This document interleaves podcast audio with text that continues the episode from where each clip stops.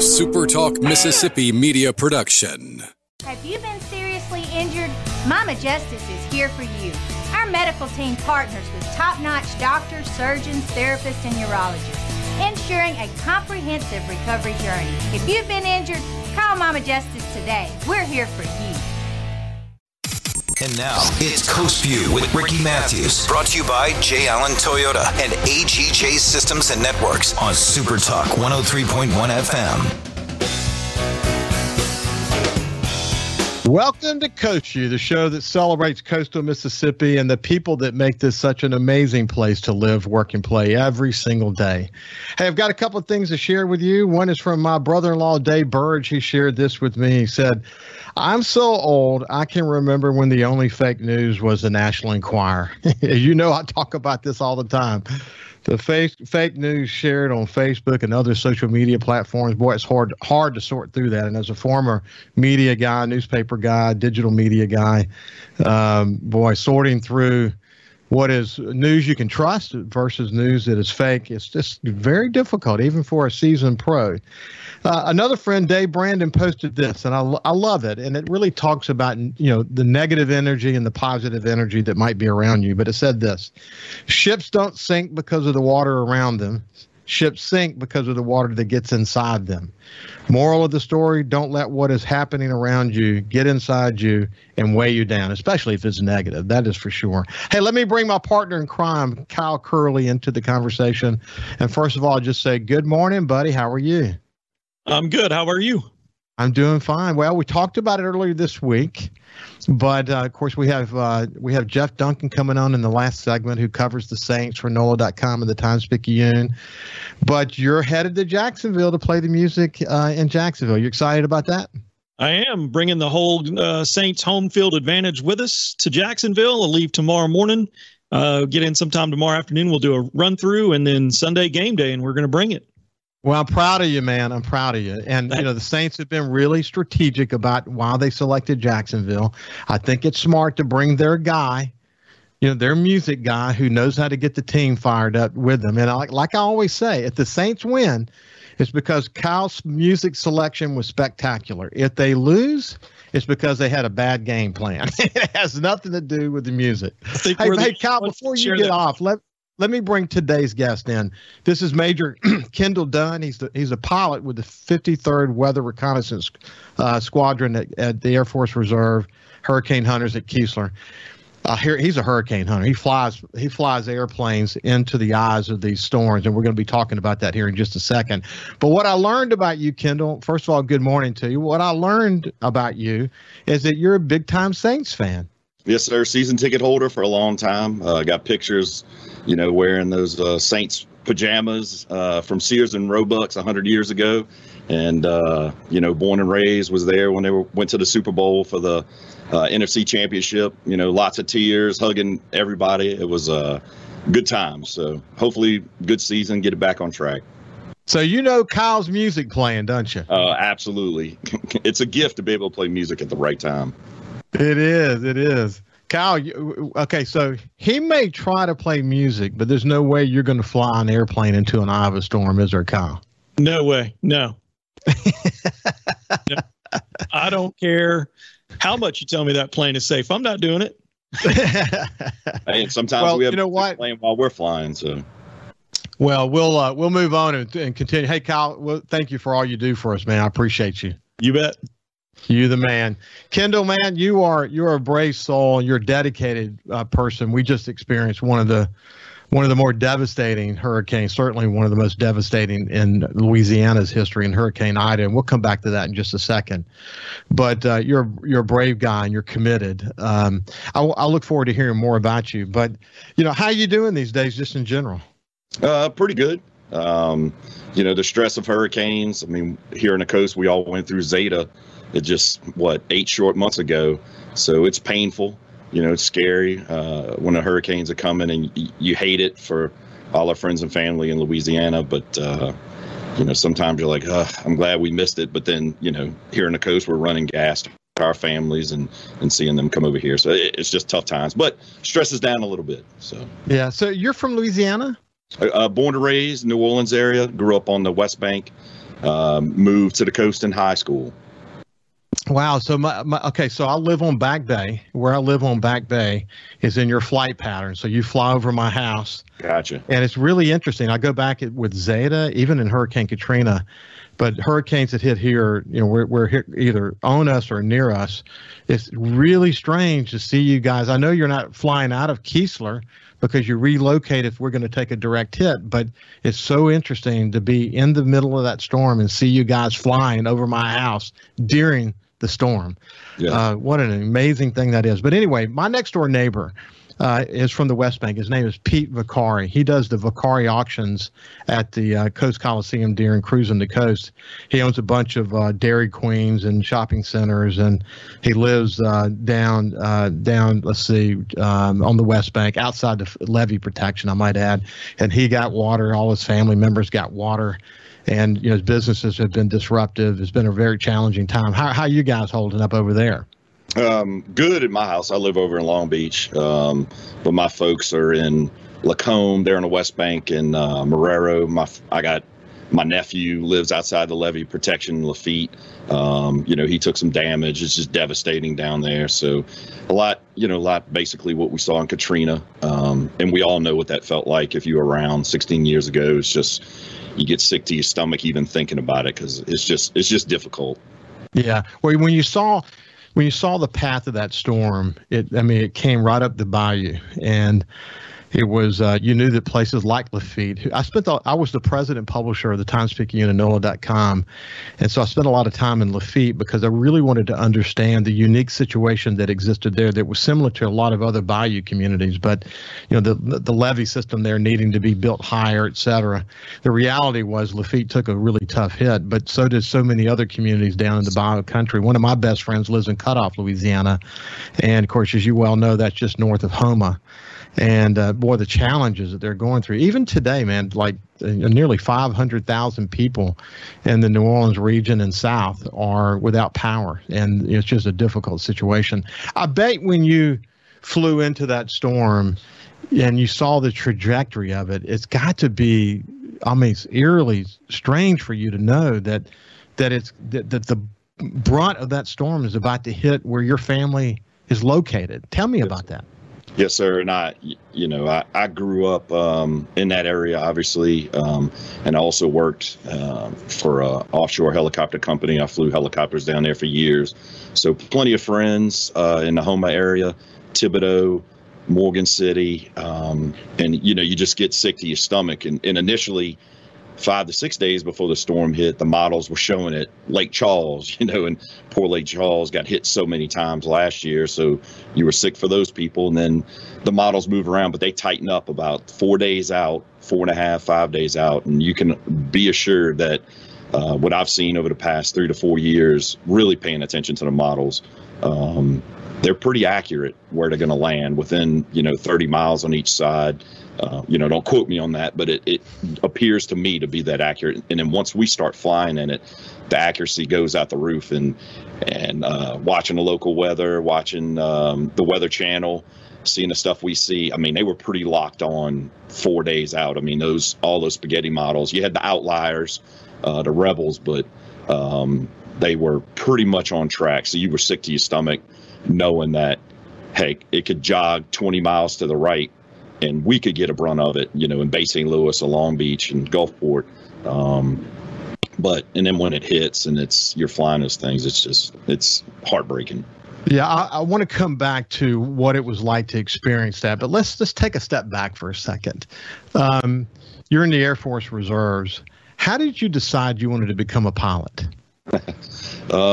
Born and raised in that New Orleans area on the West Bank, and if people watch this from Marrero, Gretna, you have the Naval Air Station down there. They had jets, and I went to air shows, Blue Angels. I always wanted to do those things, and school I went to, we take those aptitude tests every year, and they said, hey, look, you need to go, I don't know, eat drywall or watch paint dry. You know, that's how smart you are. But, you know, 90% of life success is showing up in attitude, and I just kept showing up, went up the road, made it to college, And then when I graduated, I started asking around, and lo and behold, I got to be an Army helicopter pilot. So that's, you know, being a kid wanting to do it and thinking it's cool, but eventually I got to pull it off. So you flew Blackhawks? I did. I joined the Mississippi National Guard 100 years ago and got to fly Blackhawks, deployed with the local unit out of Jackson, was in the local AVCRAD, a depot level maintenance group for years. And by the grace of God, ran into an Air Force guy that happened to be a Blackhawk pilot as well, and happened to be in this unit, and they were looking for guys, and he blazed the path. He was super good guy, super smart, great pilot. So I haven't achieved any of those things he has, but like I said, just keep showing up. But I was able to go to a course and become a pilot as well, an Air Force pilot that was already a pilot. But yeah, and it just happened to be Hurricane Hunters, and you grow up around here and seeing these C-130s, and I had no idea what we did until one day I was in a storm, and I was like, all right, this is now this, you know. Let's do this. When we come back, we're going to talk about, I want to know more about the teams that are located there at Keesler, sort of what the whole Hurricane Hunter Squadron is all about the specific team that you fly with. A lot of brave souls, man. You know, why do you always fly at night? I know that's not always the case, but that's just strange that you fly at night. So anyway, we'll come back and we're going to explore all that with Major Kendall Dunn, a Hurricane Hunter pilot, when we come back. We'll see you after this break.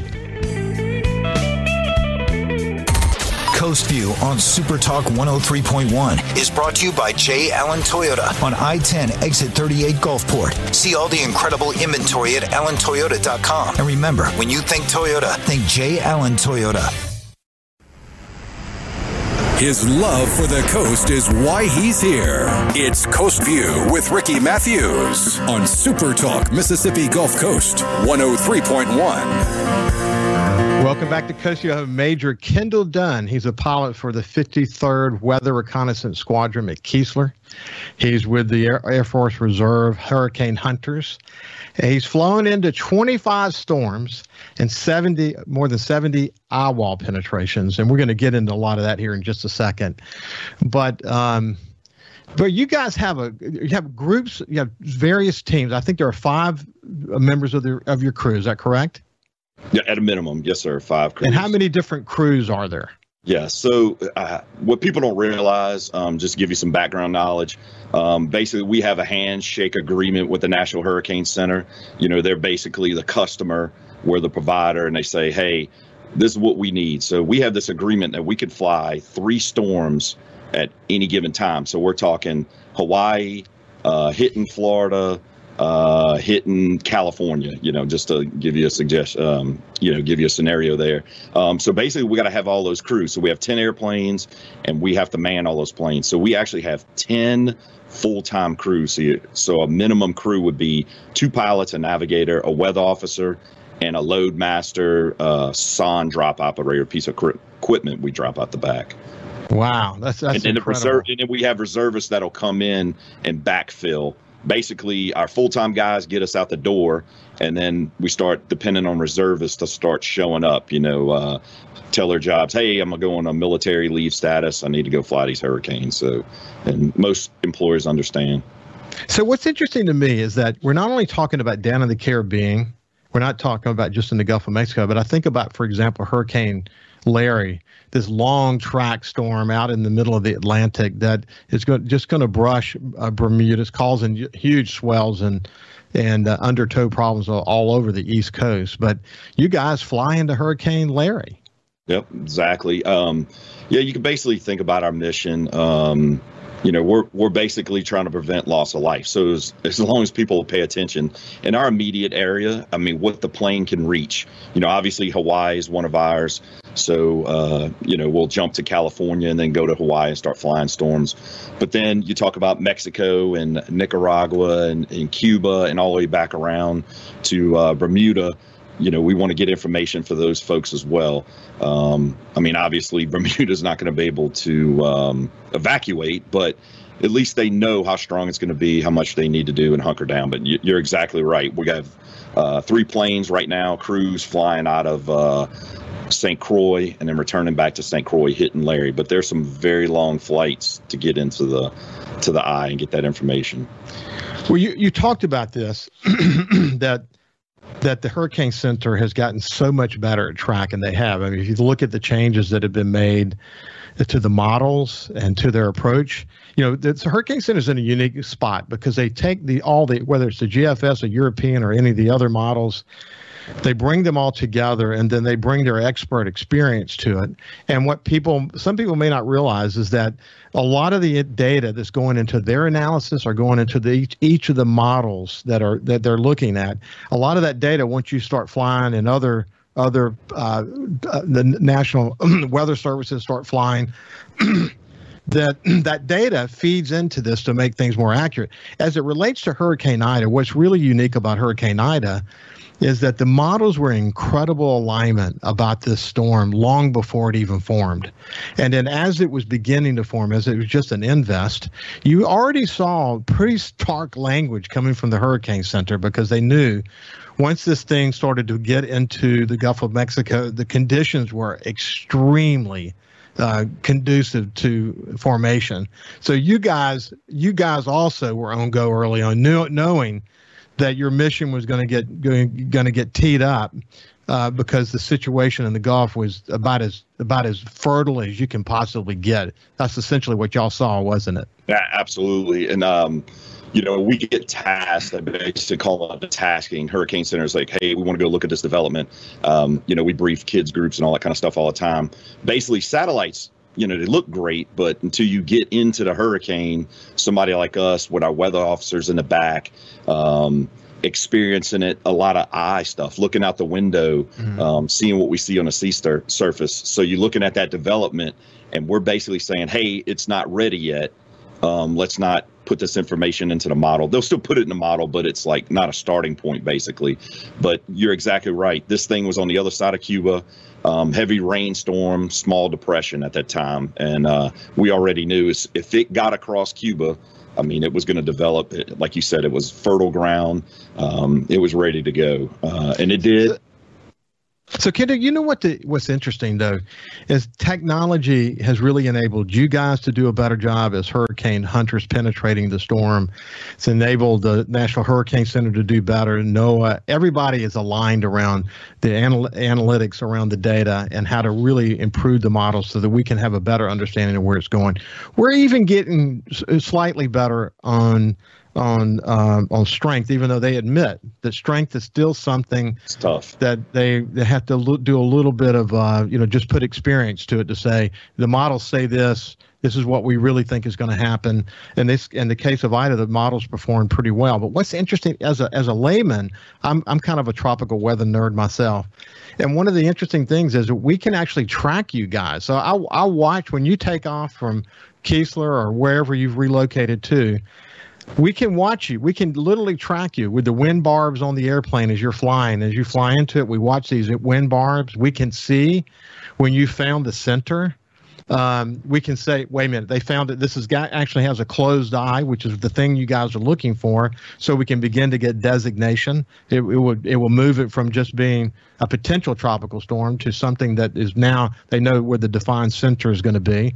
Then you can start to gather data around that, so to speak. But are you aware that so many people like myself, track you in that way? Yeah, every now and then. So what people don't realize, what we do specifically of anything else is find the center of the storm. If you imagine a hurricane is an overgrown tornado.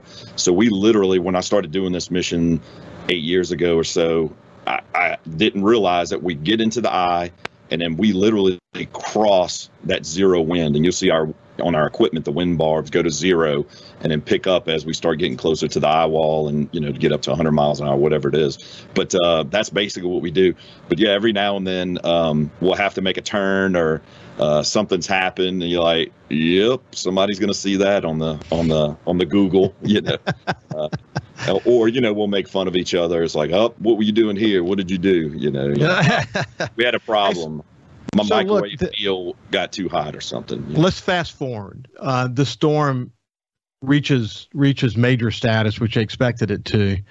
And then, you know, we've got a near Category 5 storm, and it's continuing to strengthen. I mean, you know, a lot of thought was that it actually might reach it. It got just at the edge of it, and you're still flying in this thing. Tell me about that. Tell me about flying into a Category 4 storm right there on Louisiana's coast. And I tell you, in this one specifically, we actually moved all the planes to San Antonio. So we flew our missions out of San Antonio. And basically, you got a plane coming out of the storm as another plane's going in. You're actually crossing your buddies, talking to each other on the radio. But no, when you're flying out to the storm, and it's just a couple of hundred miles offshore. So, you know, it's at night. So you actually, as you're down at 10,000 feet to fly through it, you could see the lights of the coast. I could see the lights at Venice, you know, Marina, Morgan City. You could see the lights all the way back to Keesler and the coast, and you realize how close this thing is. If it, you know, put a lot of trust in these models. I mean, hardly anyone on the coast evacuated when this thing is just a couple hundred miles off because we trust the models. And, you know, it makes you sick. I called my nephew from the plane, and he was in Lafitte. And I'm like, listen, buddy, I'm listening to WWL because we can listen to AM radio. And I'm like, they're saying this thing is unsurvivable. You need to leave. So he did. He went on the other side to his dad's house of the sea walls, basically flood walls. But you're flying it and you're looking. And you're like, man. And the first time we went through, it was a Cat 2, and by the time we'd fly a big X pattern, by the time we came through, I saw 140 knots going through the eye wall. And that doesn't mean that's necessarily at the surface. That's flight level, right? Flight level, correct. But it was pretty close. Yeah. Our instruments were reading, you know, close to 130. So it's heartbreaking because you realize that people stayed. And some people couldn't get out because it happened so fast. Mm-hmm. I mean, you had to really be paying attention. I was basically Paul Revere in this storm 5 days out, just telling all my people, hey, start paying attention because, you know, we're worn out with COVID and it's the end of the summer, holiday weekends coming up. And sometimes you just happen to need a guy like me that was paying attention, like, hey, this one's going to be bad. You might want to go get gas, you know. So you can't separate the human from the pilot. I mean, the pilot's still human. You still got loved ones, and you still you're doing what you do to make a difference. You're doing what you're doing to get people warned so they know to get out. So let me. We're getting close to the end of the segment, but I'm curious about the turbulence that you feel going into a Category 4 storm. Yes, sir. No. So, we always tell people it's like a 200-mile-an-hour car wash. My first flight ever into a storm, we actually went through a mesocyclone, which is an airborne tornado.